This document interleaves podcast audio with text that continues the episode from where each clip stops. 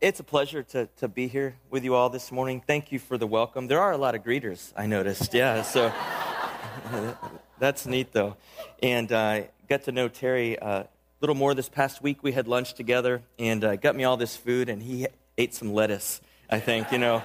But uh, he's a great guy, and um, this Church Without Shoes thing, this network of churches coming together, uh, in relationship and, and service is just a special thing. It's been really a lifesaver for me. It's where I draw a lot of life. And so, Terry, you know, being here 21 years, that's pretty rare. And so, he's blessed with you all. He, he loves you all very much, so much. And I think you all are, are blessed with him uh, as well. So, and, and, and visitors, uh, I'm not coming back, so don't worry. You come on back. you know, so, Terry will be here next week.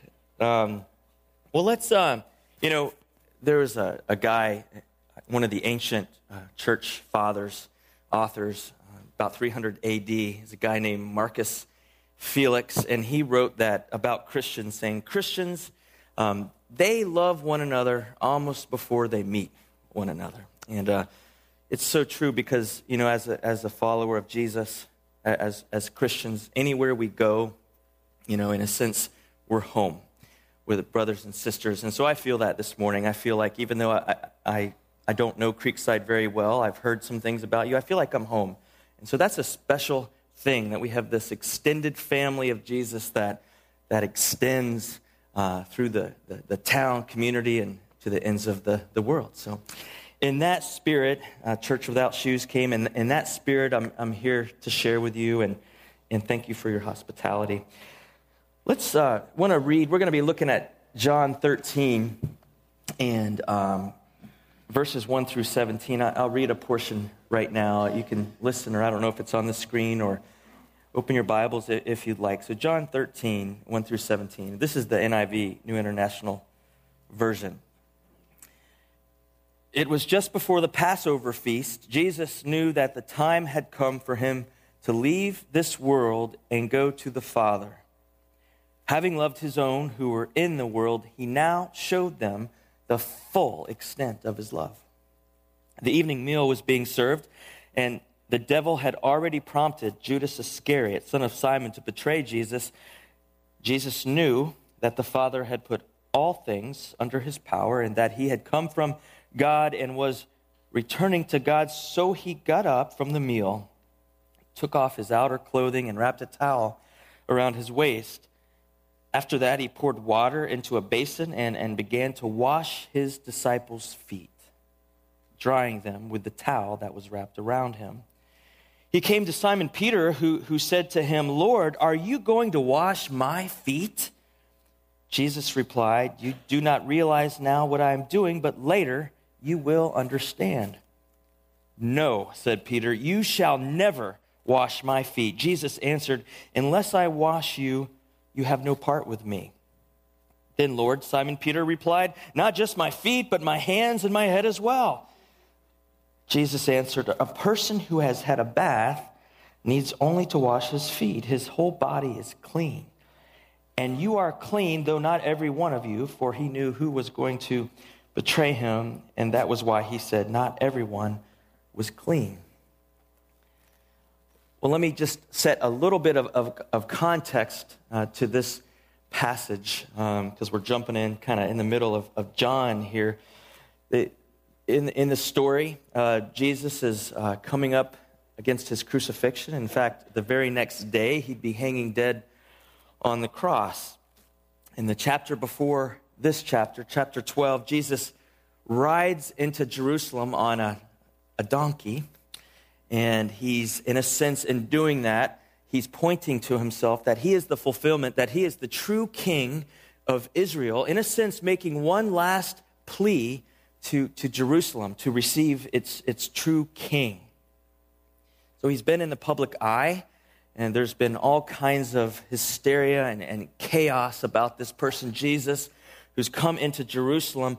But now, in our text, Jesus leaves the crowds leaves the public eye, and he's going to come in really close with his disciples for several chapters at this last meal that he shares with them. He has some things to teach them, and so he wants them to gather in close with him.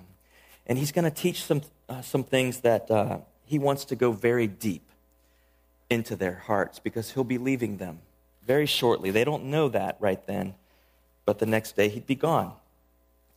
The evening meal is being served, and uh, Judas, we're told, is already under the authority of the devil, and he's scheming in his heart. Jesus knows this to, to betray Jesus, to hand him over. But even so, uh, Jesus is in control of the situation. Even though events are unraveling, which will lead to his crucifixion, Jesus is very much in control. He knows who he is, and he knows where he's going. He knows that the Father has put all things under his power. And all of, of heaven and earth being put under Jesus' uh, authority and power, he does something really amazing with that authority and power, something that we might not do if we had that kind of level of authority and, and, and power. And it's rather shocking. He, he gets up from the meal that they're having and, and he takes off his, his outer clothing, his, his outer cloak, and he wraps a towel around his, his waist. And, and he pours water into a, a basin and, and he begins to go to each disciple and, and to wash their feet with that towel wrapped around his waist. And then in turn, drying each of their, their feet. Now, foot washing, one of the reasons this is such a crazy and shocking thing to do is that foot, washing was dirty and, and menial work. It, it was the work of a household servant at the time. And, and normally, when, you know, um, when they had guests, when people had people over to their homes for a dinner, uh, they would have a servant wash the guests' feet right as they arrived, you know, kind of the welcome mat in, into the time of fellowship. But this band of disciples, they don't have a servant. You know, they've been traveling around, they don't have a, a servant uh, to wash their feet. Their feet have not been washed. And so Jesus gets up and he takes on this task, task but he, he does it at an interesting time. He doesn't do it right when you know they come into the uh, to the room, evidently the upper room. He does it right as the meal's being served, which was kind of an awkward time to do it. And I, I think he's drawing attention to what he's doing. He wants it to be um, this impression that he's giving them to go very deep in, into their hearts. He wants to have a reaction, make an impression with it, and, and indeed it does. And we see Peter's reaction. When, when it comes to Peter, Peter, you got to love Peter. He's always kind of, you know, just speaking things right as they come into his mind without any kind of frontal lobe filter, you know. And so he just, you know, no way are you going to wash my feet, Jesus. You're not going to be my servant. And Peter wants to be Jesus' servant. Peter wants to, to serve Jesus. He's not going to let Jesus serve him. Peter says, You shall never, you shall never wash my feet. And, and Jesus says, Unless I wash you, you have no part with me. So Peter, maybe he scratches his head. Well, he doesn't want to be left out, you know, from the fellowship. He wants to, so okay, he swings to the other extreme. Okay, don't even wash not only just my feet, but you know, everything. My my head, my hands, wash the whole thing. And so Peter is not understanding what Jesus is doing here. It's obvious. He's, Jesus is not simply washing dirty feet. Jesus is acting out, in a sense, what he's going to be doing in the following hours. How he will go well beyond serving them by uh, washing dirty feet. In the next hours, he will be serving these disciples and, and all of those who call on his name like no one has ever served another person. Jesus will not only strip off his outer cloak and lay it down, he will lay down his life. If you remember the Good Shepherd passage, it's the same language. Uh, the Good Shepherd lays down his life. Same, same Greek word here to lay down his cloak. He will lay down his life as he offers him, himself on the cross. He will die for them he will die, and in so doing, he will wash them. He will wash them of their sin. So Jesus is enacting this washing, this cleansing that will come to them and all those, us, who, who will call on his name, a cleansing from his shed blood. Jesus will serve them in this way, and if Peter or anyone else is not willing to receive this grace, this humble service, they or, or we have no part with him. Now, it is hard. Think of the disciples gathered, how long it would have taken Jesus to go through and wash each of the feet. Now, this is their rabbi. This is the one who's revealed God to them. And this was very hard for them. We, we hear it from Peter to receive this humble service from the Lord. It's hard to receive this radical grace in our lives as well, but we must. If we don't receive that from the Lord, we have no part with Him. This washing reminds me of a story that I, I read, a story by uh, Barbara Brown Taylor, and uh, she's a, a, pastor and an, an author. And uh, she writes about her grandmother, you know, growing up in, in, in Georgia. This grandma, evidently, Barbara Brown Taylor says, was a real character. Uh, she ran a boarding house uh, on Main Street in College Park, Georgia. A very self assured woman you know, shrewd business uh, woman with a bad temper, really kind of a short fuse. And, and so, because of those things, she, she uh, earned a great deal of respect for people. You didn't mess with, with grandma.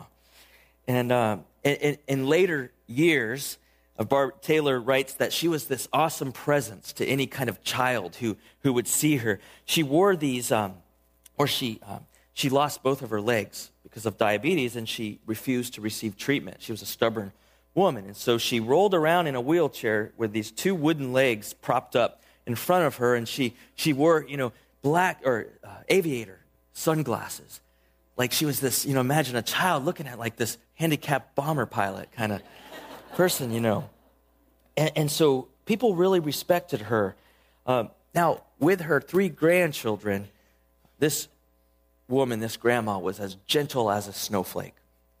She loved her grandchildren. Now, Barbara, little Barbara, growing up, you know, knowing grandma, knew, was absolutely certain that she was loved by grandma.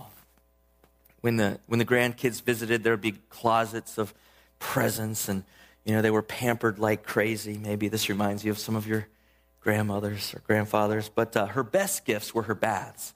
Bath time with grandma. Now, I want to read you just a little short uh, few sentences about bath time with grandma. This is Taylor writing about what it was like to have grandma give her a bath. When my night came, she treated me like long lost royalty, filling the tub with suds and then beckoning me in, where she washed each of my limbs in turn and polished my skin with her great soft sponge. After she had dried me off, I lay down for the next part of the ritual. First, she anointed me with Jergens lotion, starting with my neck and, and finishing up with the soles of my feet.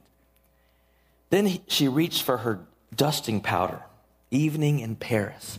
Now, I don't, I don't know what Evening in Paris is. I don't know. Do we still have this? Can you go buy some? And, and dusting, I don't know I, I didn't know that you're supposed to dust yourself after a bath, but one of the finer things in life, evidently. So, evening in Paris, and, and she tickled me all over with the pale blue puff. When she had done, I knew I was precious. I was absolutely convinced I was loved, and nothing that has happened since, not even her death, has shaken that conviction.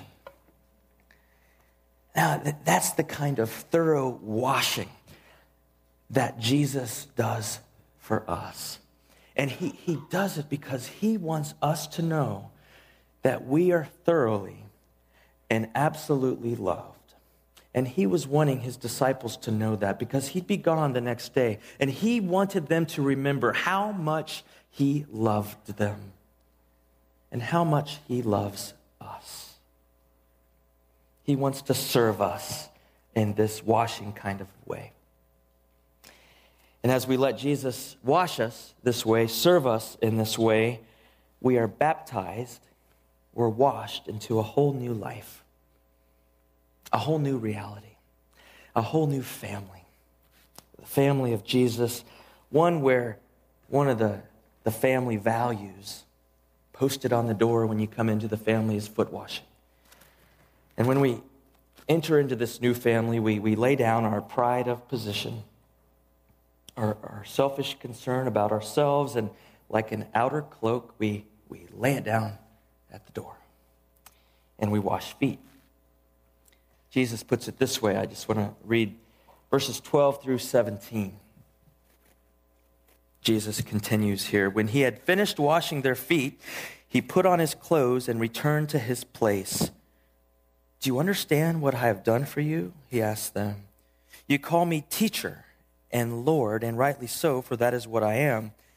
Now that I, your Lord and teacher, have washed your feet, you also should wash one another's feet.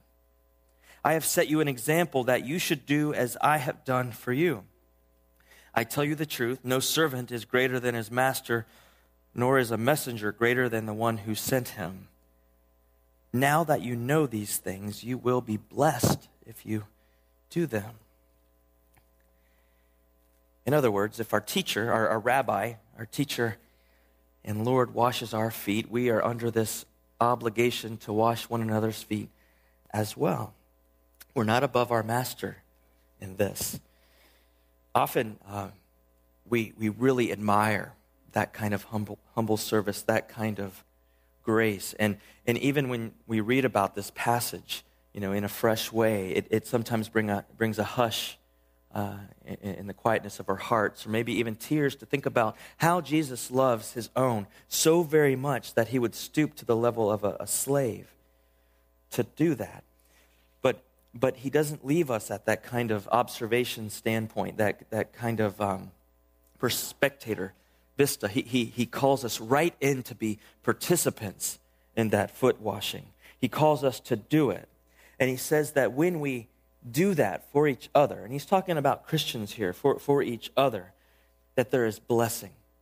That there is blessing when we do it. And, and I was starting to think about what kind of uh, blessing is that? That when we wash one another's feet, um, what's the blessing that we experience? And I think the blessing is in by doing what the Lord does, the kind of thing the Lord does for us, that we, we have a nearness to God that we may not experience unless we do that. William Barclay writes that the closer that we come to, to serving one another's needs, washing dirty feet for each other, the nearer we come to the Lord. And he, and he uses this really neat illustration to kind of show us that. If you've heard about St. Francis, you know, St. Francis, the, the um, uh, you know, he used to uh, preach to the birds, you know, and a very simple heart. And uh, we still have Franciscan, uh, the monastic order still today. But uh, St. Francis was, uh, in the early days, he was very wealthy, very rich guy. Nothing but the best was, was good enough for him. And he was this aristocrat, an aristocrat of the aristocrats. And but he was ill at ease in his life. He didn't have that sense of, of fulfillment and, and, peace. There was no peace in his soul. And one day, the legend is that he was riding alone outside the city gates. And he was riding along and he saw this leper. And the leper was covered in sores, a horrible sight, you know. And ordinarily, Francis was almost OCD with cleanliness, you know. Um, I, I, maybe I'm exaggerating, but he was fastidious, is the language of the, the quote, but uh, concerned about getting dirty and not, you know, messing up, uh, kind of coming into contact with the, the unclean. And, and, and Francis recoiled in horror when he saw this leper on the path, but, but something moved uh, from inside of him, and he jumped off his horse for some reason, and he, and he ran up to the leper, and he just threw his arms around the leper. And the legend is that as he embraced the leper, he turned into the figure, the person of, of Jesus. And I think that's just this special illustration that as we come close to each other's need, that we actually come close to Jesus himself. And that's, I think, the blessing that Jesus is talking about here. As we get close to one another and serving one another, we experience Jesus in a deeper way. Just as Jesus demonstrated what he was about to accomplish on the cross, kind of a parable in action, enacting what he would do upon the cross, the kind of cleansing that he would uh, make effective in our hearts on the cross. Our lives are meant to point beyond ourselves to the cross of Jesus, just as Jesus was pointing to the cross when he washed dirty feet. Our actions are meant to be signposts or, or parables uh, of Jesus' death on the cross. You could even say sacraments, sacraments of Jesus' great love for us. Now, in big and small ways.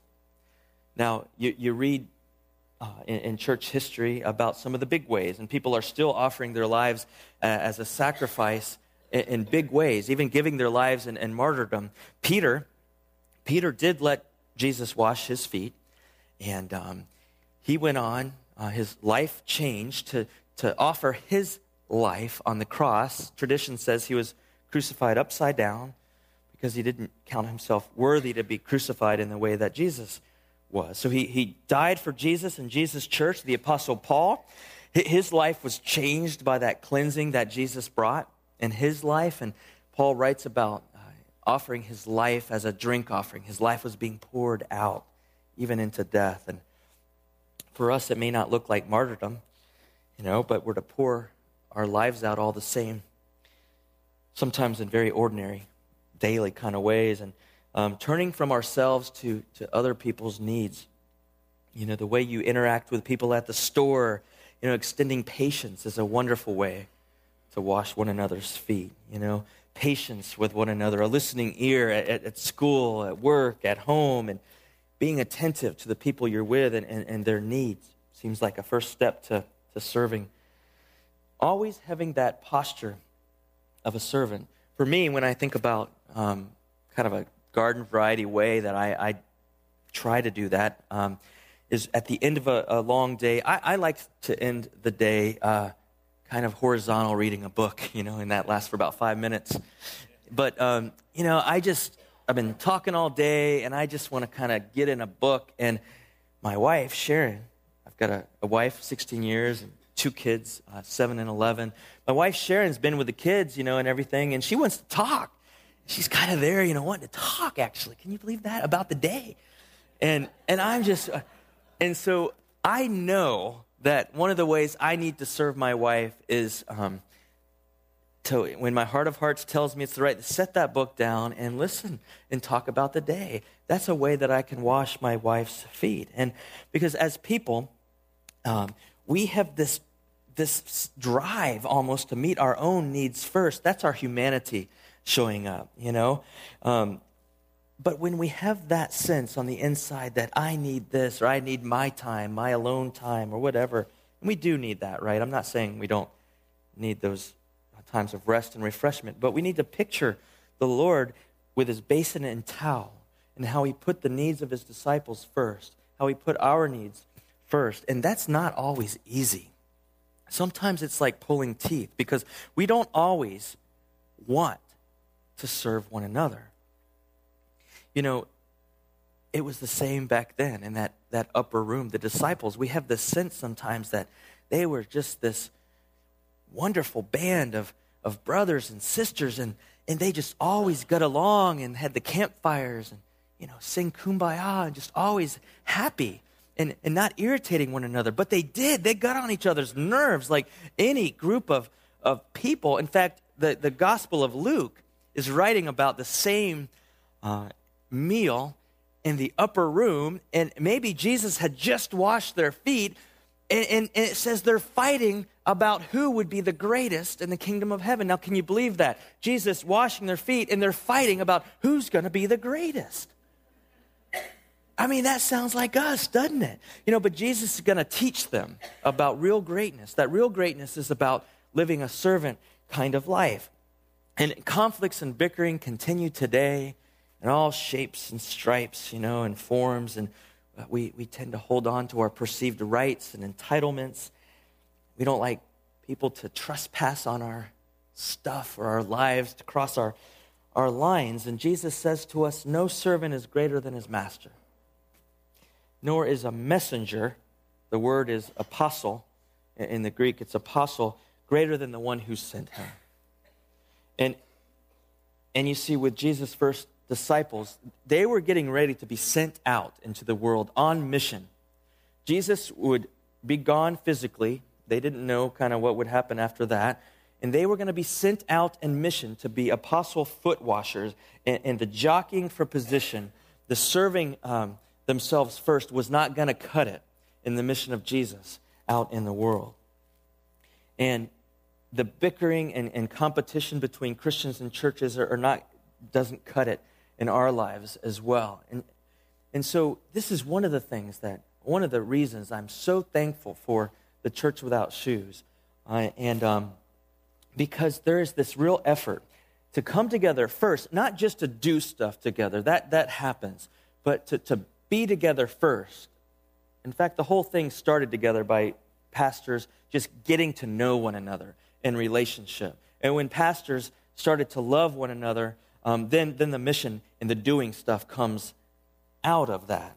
But there's this effort to break down competition and to break down, you know, that I'm, I would be so happy if somebody came to First Presbyterian Church and, and said afterwards, you know, this wasn't really my cup of tea. You know, maybe I, I, there's a little offense, of course, but I would be happy sending someone here, you know, or another church, you know.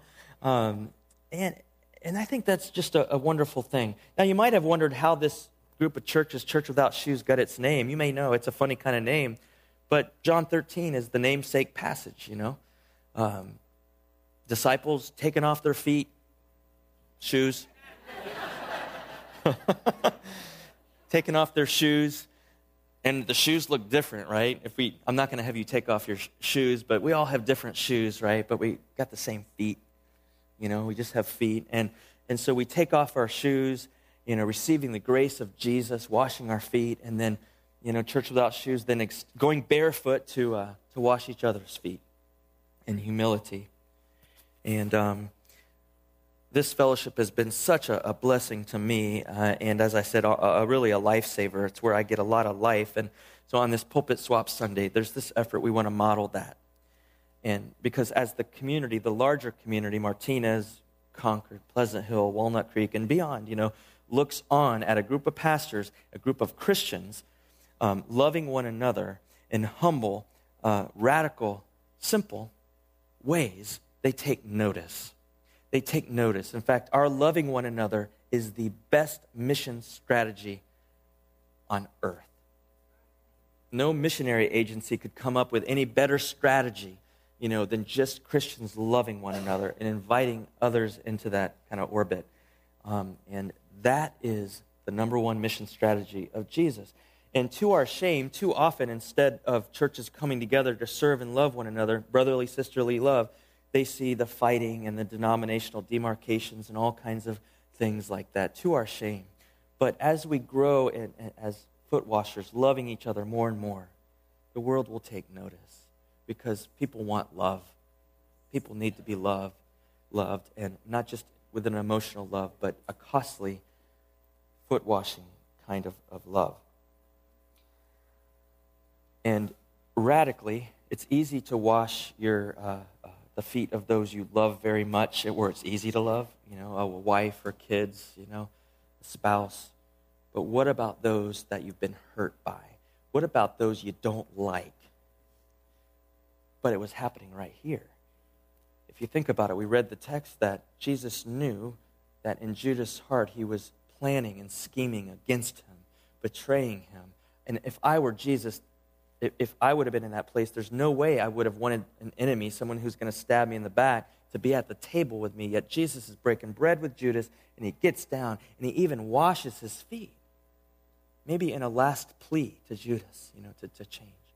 And so as we think about you know, washing the feet of those who it's really hard to like, even. Jesus sets that, that model. And so, what if we regularly did that as a church, leaned into that, that blessing that Jesus promises when we wash one another's feet? What if we, you know, rather than be, being offended so quickly, we, we were quick to forgive and to receive forgiveness, to kind of walk in that freedom, that lightness of step, you know, where we're, we're not going to uh, be offended so easily. That our first inclination is going to be to love and to lift up one another's needs before our own. You know, dreaming up creative ways to bless one another rather than kind of nurturing. And it's fun sometimes to nurture uh, criticism in your heart. But what if we were just as um, creative and thinking of ways to wash one another's feet? Jesus says we'll be truly blessed if we do this. So I want to um, thank you for just uh, providing all the hospitality with the many greeters that you have and all the, all the just uh, opening up your, your, your life for me this morning to be with you. It's, it's been a pleasure, and thank you for serving me in, in, in this way. And now that I have in my mind's eye Creekside, you're not just kind of a, a name in my mind. I, I'll be praying for you that you experience everything that God desires for you because God's got good plans and a hope and a future for, for you all and for the church in, in the valley.